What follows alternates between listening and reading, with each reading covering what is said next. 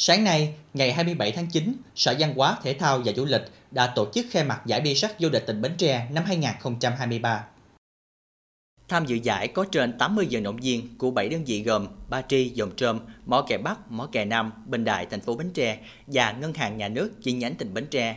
Các vận động viên thi đấu các nội dung đơn nam, đơn nữ, đôi nam, đôi nữ, đôi nam nữ, bộ ba nam và bộ ba nữ. Giải diễn ra từ ngày 27 tháng 9 đến ngày 1 tháng 10 năm 2023.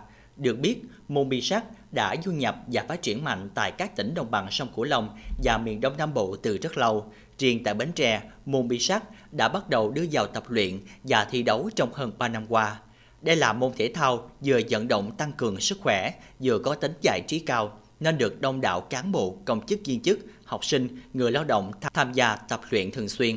Hầu hết các quyện, thành phố, các cơ quan nhà nước, trường học, ngành ngân hàng đã thành lập câu lạc bộ bi sắt.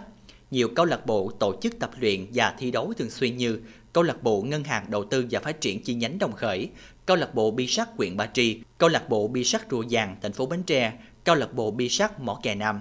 Thời gian qua, Sở Văn hóa Thể thao và Du lịch đã tổ chức nhiều giải bi sắt nhằm tạo điều kiện thi đấu, cọ sát, trao đổi, học tập kinh nghiệm. Tại Đại hội Thể thao Đồng bằng sông Cửu Long lần thứ 9 Hậu Giang năm 2023, Bến Tre lần đầu tiên tham dự và giành hai huy chương đồng.